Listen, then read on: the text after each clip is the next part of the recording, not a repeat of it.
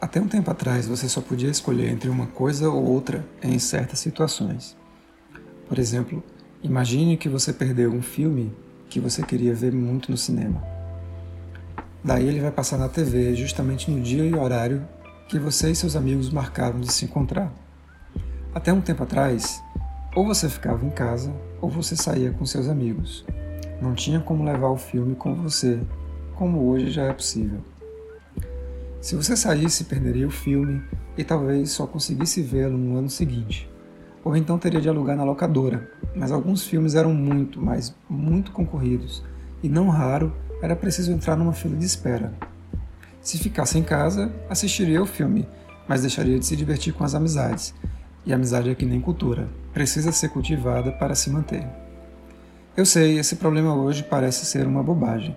Você pode ouvir isso e dizer: mas eu posso ver o filme quando eu quiser. É, são facilidades atuais que antes não existiam. Quer ver outra facilidade? Você se vê com fome e resolve que naquele dia não vai pedir delivery, mas vai cozinhar alguma coisa rápida. Abre o navegador do celular, começa a fazer uma busca e se depara com uma receita de molho carbonara. Percebe que tem quase tudo em casa: macarrão, bacon, ovos, menos queijo parmesão. Daí abre o WhatsApp, manda uma mensagem para o crush dizendo traz parmesão e uma coca. Pronto, você tem 15 ou 20 minutos para resolver tudo. Pode ter certeza, no tempo de seus pais e avós não era assim. Antes da internet, receita só em livros e nos programas de rádio e TV.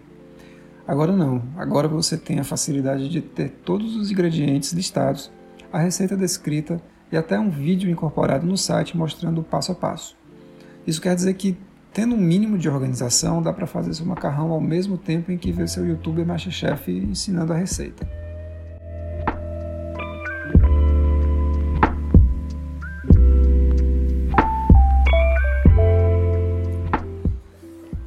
De repente, enquanto o macarrão termina de cozinhar, seu crush manda uma mensagem. O parmesão inteiro está muito caro. Pode ser o que já vem ralado? Junto com o texto vem uma foto mostrando o absurdo do preço da peça de queijo. Pois é, eu também fico triste com o preço do parmesão. Adoro queijo de todos os tipos, mas às vezes a inflação manda o recado e deixa para lá. Aí você responde, ok, pode ser, não vai ficar igual, o sabor e a textura sempre mudam, mas é o jeito. E aproveita e manda um áudio dizendo para a pessoa escolhendo um filme na Netflix, por exemplo. E isso no celular dela, porque eu bem sei que os crushes compartilham a conta. Sim, a Netflix também sabe disso, mas meio que finge que não sabe, né? Existe aqui um conjunto de características em torno de cada uma dessas ações que só são do jeito que são por um motivo. Tudo que foi feito nesse cenário imaginário está baseado em tecnologias e mídias digitais. Incorporar um vídeo do YouTube ao site para ver de imediato a receita, mandar mensagem convidando para o jantar 2, pedir um queijo e um refrigerante, receber a foto da embalagem, pedir para escolher o filme e dar o play no minuto que bem entender, sem depender dos horários de uma emissora, gente, isso não existia até pouco tempo atrás. Quando resolvemos digitalizar as produções midiáticas ao nosso redor, passamos a dotá-las de características que antes disso estavam bem longe de acontecer. Essas características lidam com desde o básico do digital, que é a escrita e leitura por meio de dígitos binários, até procedimentos de codificação e automação de processos. Vou tentar detalhar com os exemplos já levantados.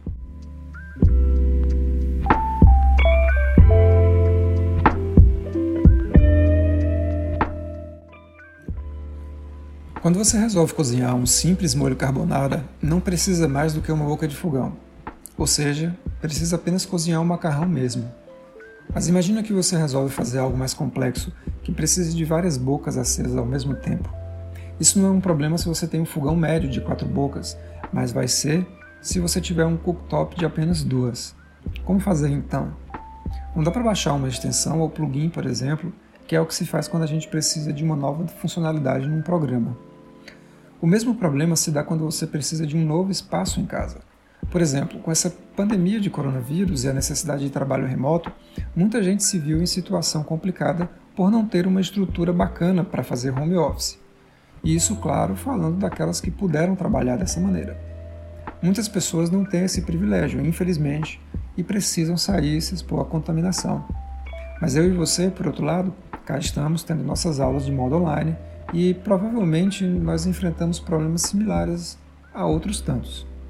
Como transformar nossos espaços caseiros em ambientes de trabalho, assim, de uma semana para outra?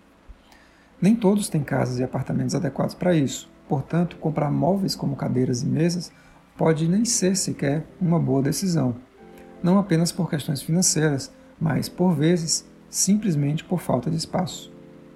Quando a Netflix adiciona um novo filme a seu catálogo, ela não precisa reajustar muita coisa. Não precisa quebrar paredes ou comprar novas estantes, por exemplo, pois os filmes não ocupam espaço físico.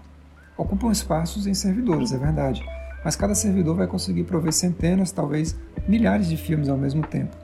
Adicionar alguns títulos, portanto, é um problema computacional, não espacial. Ah, mas a interface da Netflix precisa ser remodelada, você pode dizer. Não exatamente. Praticamente nenhuma interface de grandes serviços na atualidade é estática. Quando abro minha página do Netflix, certamente vou ver títulos e layouts diferentes de quando você abre a sua. Isso se dá não apenas por questões de personalização, mas também porque provavelmente veremos em dispositivos de tamanhos diferentes. Tratando certos blocos de informação, as séries, os filmes, as categorias, como módulos, a interface da Netflix pode automatizar, personalizar e variar os modos de apresentação da interface. Já percebeu como isso ocorre com o YouTube? Se você abre o aplicativo em dispositivos diferentes ou horários diferentes, a personalização do serviço já indica vídeos diferentes também. Isso também ocorre em jogos de videogame. Com exceção de alguns jogos que seguem um roteiro bastante linear e fechado, os atuais jogos para consoles e computadores geralmente permitem que seus jogadores viajem por mundos abertos e extremamente ricos em detalhes. E toda essa riqueza proporciona experiências de jogo bem diferentes entre várias pessoas. Até seguimos a mesma história, Vamos ter os mesmos finais, destruímos os mesmos vilões, mas não necessariamente passamos pelos mesmos caminhos, realizamos as missões na mesma sequência ou conquistamos os mesmos achievements. E olha, toda essa complexidade dos jogos só tende a aumentar à medida que as produtoras resolvem oferecer novos personagens, novas armas, novos cenários, cobrando, claro, pelos DLCs. Atualmente, um jogo não é um objeto finalizado. Ele está sempre em construção, está sempre em expansão, e não apenas porque novas opções são lançadas, mas também porque existe uma variabilidade de gamers a todo instante habitando aquele lugar. O GTA V de hoje certamente não é o mesmo GTA V de quando ele foi lançado, por exemplo. Heráclito dizia que uma mesma pessoa nunca pode se banhar duas vezes no mesmo rio. Não só porque o rio já não é mais o mesmo, mas também porque a pessoa já mudou.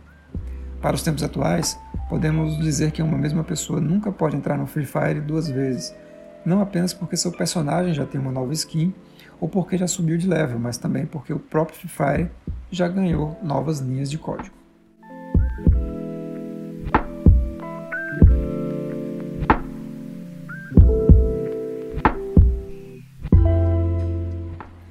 Toda a fluidez, maleabilidade e modularidade da linguagem digital permitem que os objetos digitais tragam também consigo essas características em si.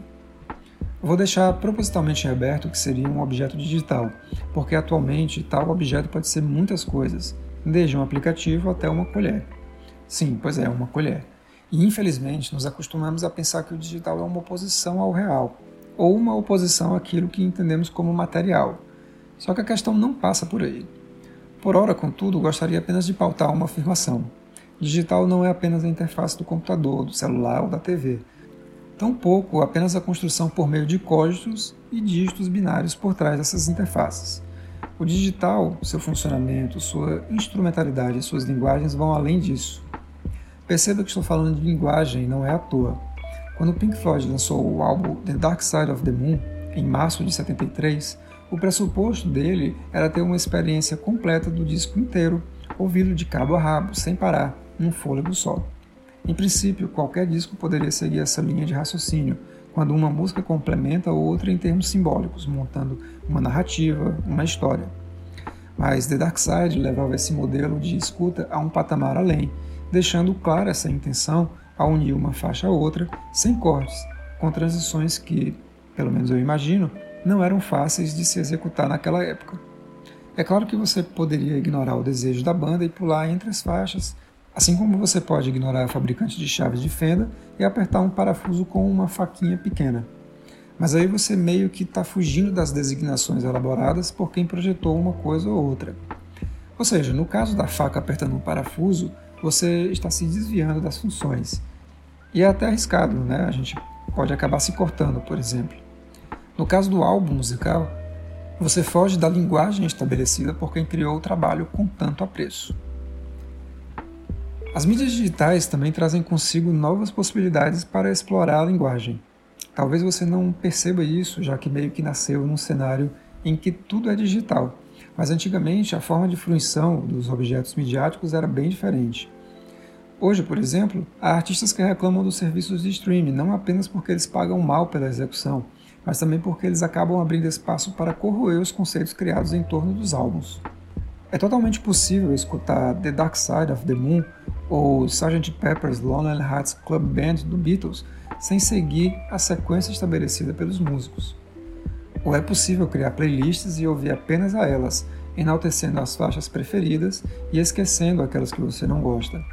E isso é tão forte que hoje não faltam artistas que preferem estabelecer suas estratégias de mercado por meio do lançamento de singles e não mais de álbuns.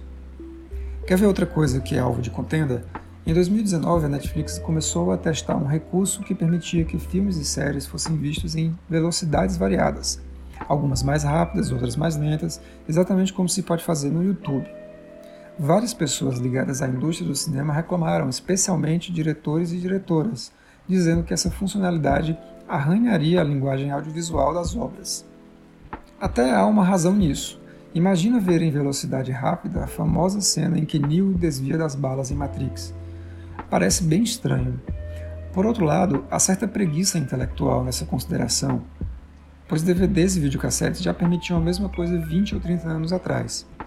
Reclamar disso é meio que reclamar que a sanduicheira rouba a função da frigideira só porque ela também pode assar carne.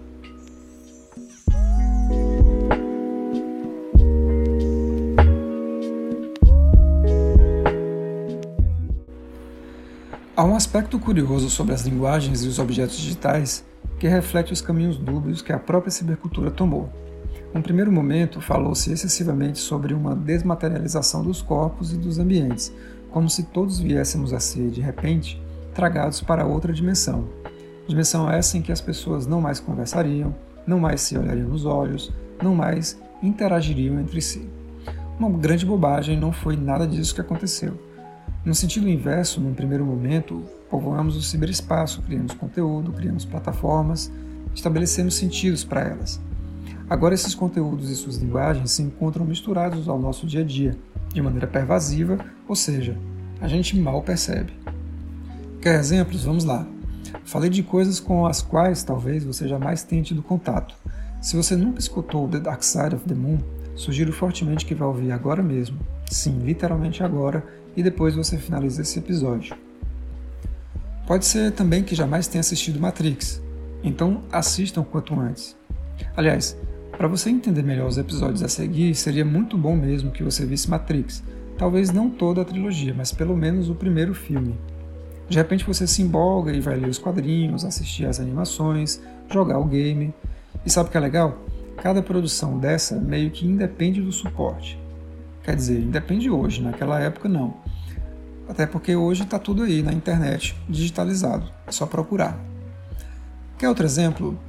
Outro dia estava numa fila, no meio da rua, eu e várias pessoas, resolvendo um problema inadiável. Um cara por perto estava morrendo de fome e ele também não podia sair dali. Então ele resolveu pedir um iFood.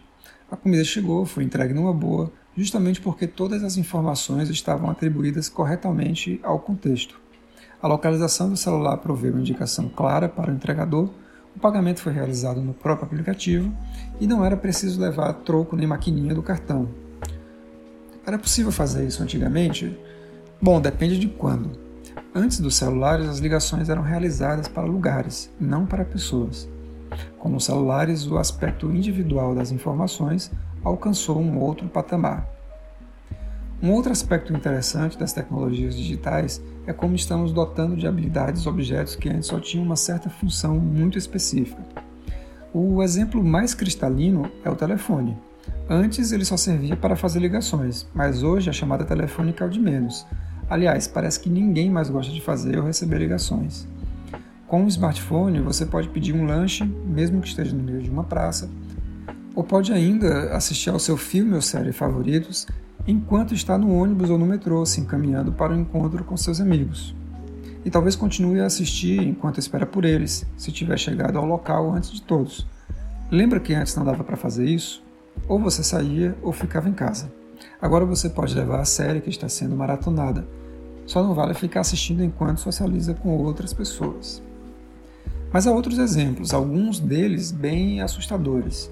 Lá no início falei que não dava para fazer o download de extensões ou plugins para o fogão, aumentando sua capacidade de cozimento ou alguma coisa assim. Bom, por enquanto ainda não dá, mas já é possível fazer certas coisas desse tipo no carro. A Tesla permite que você faça download para ampliar a performance dos seus veículos.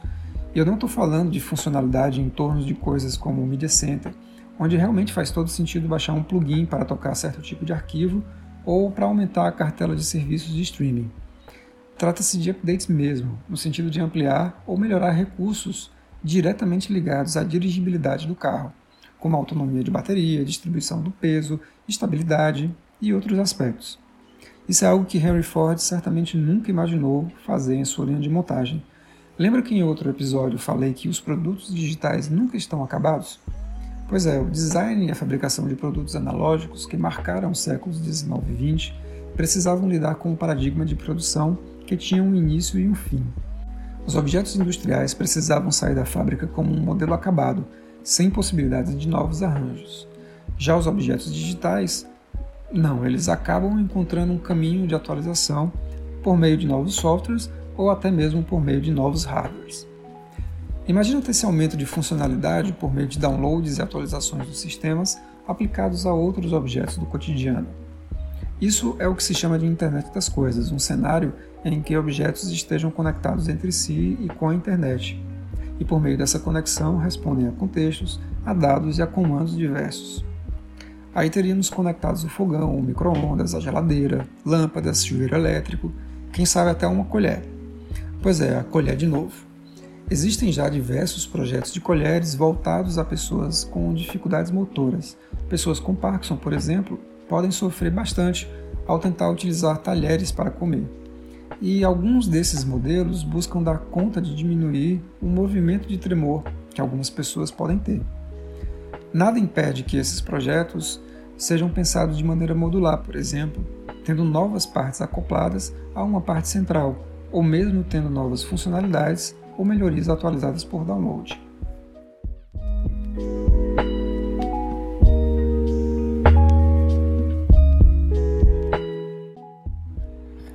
Esse é o podcast da disciplina Sociedade, Cultura e Tecnologia, ofertado no curso de Design Digital da Universidade Federal do Ceará, Campus Quixadá.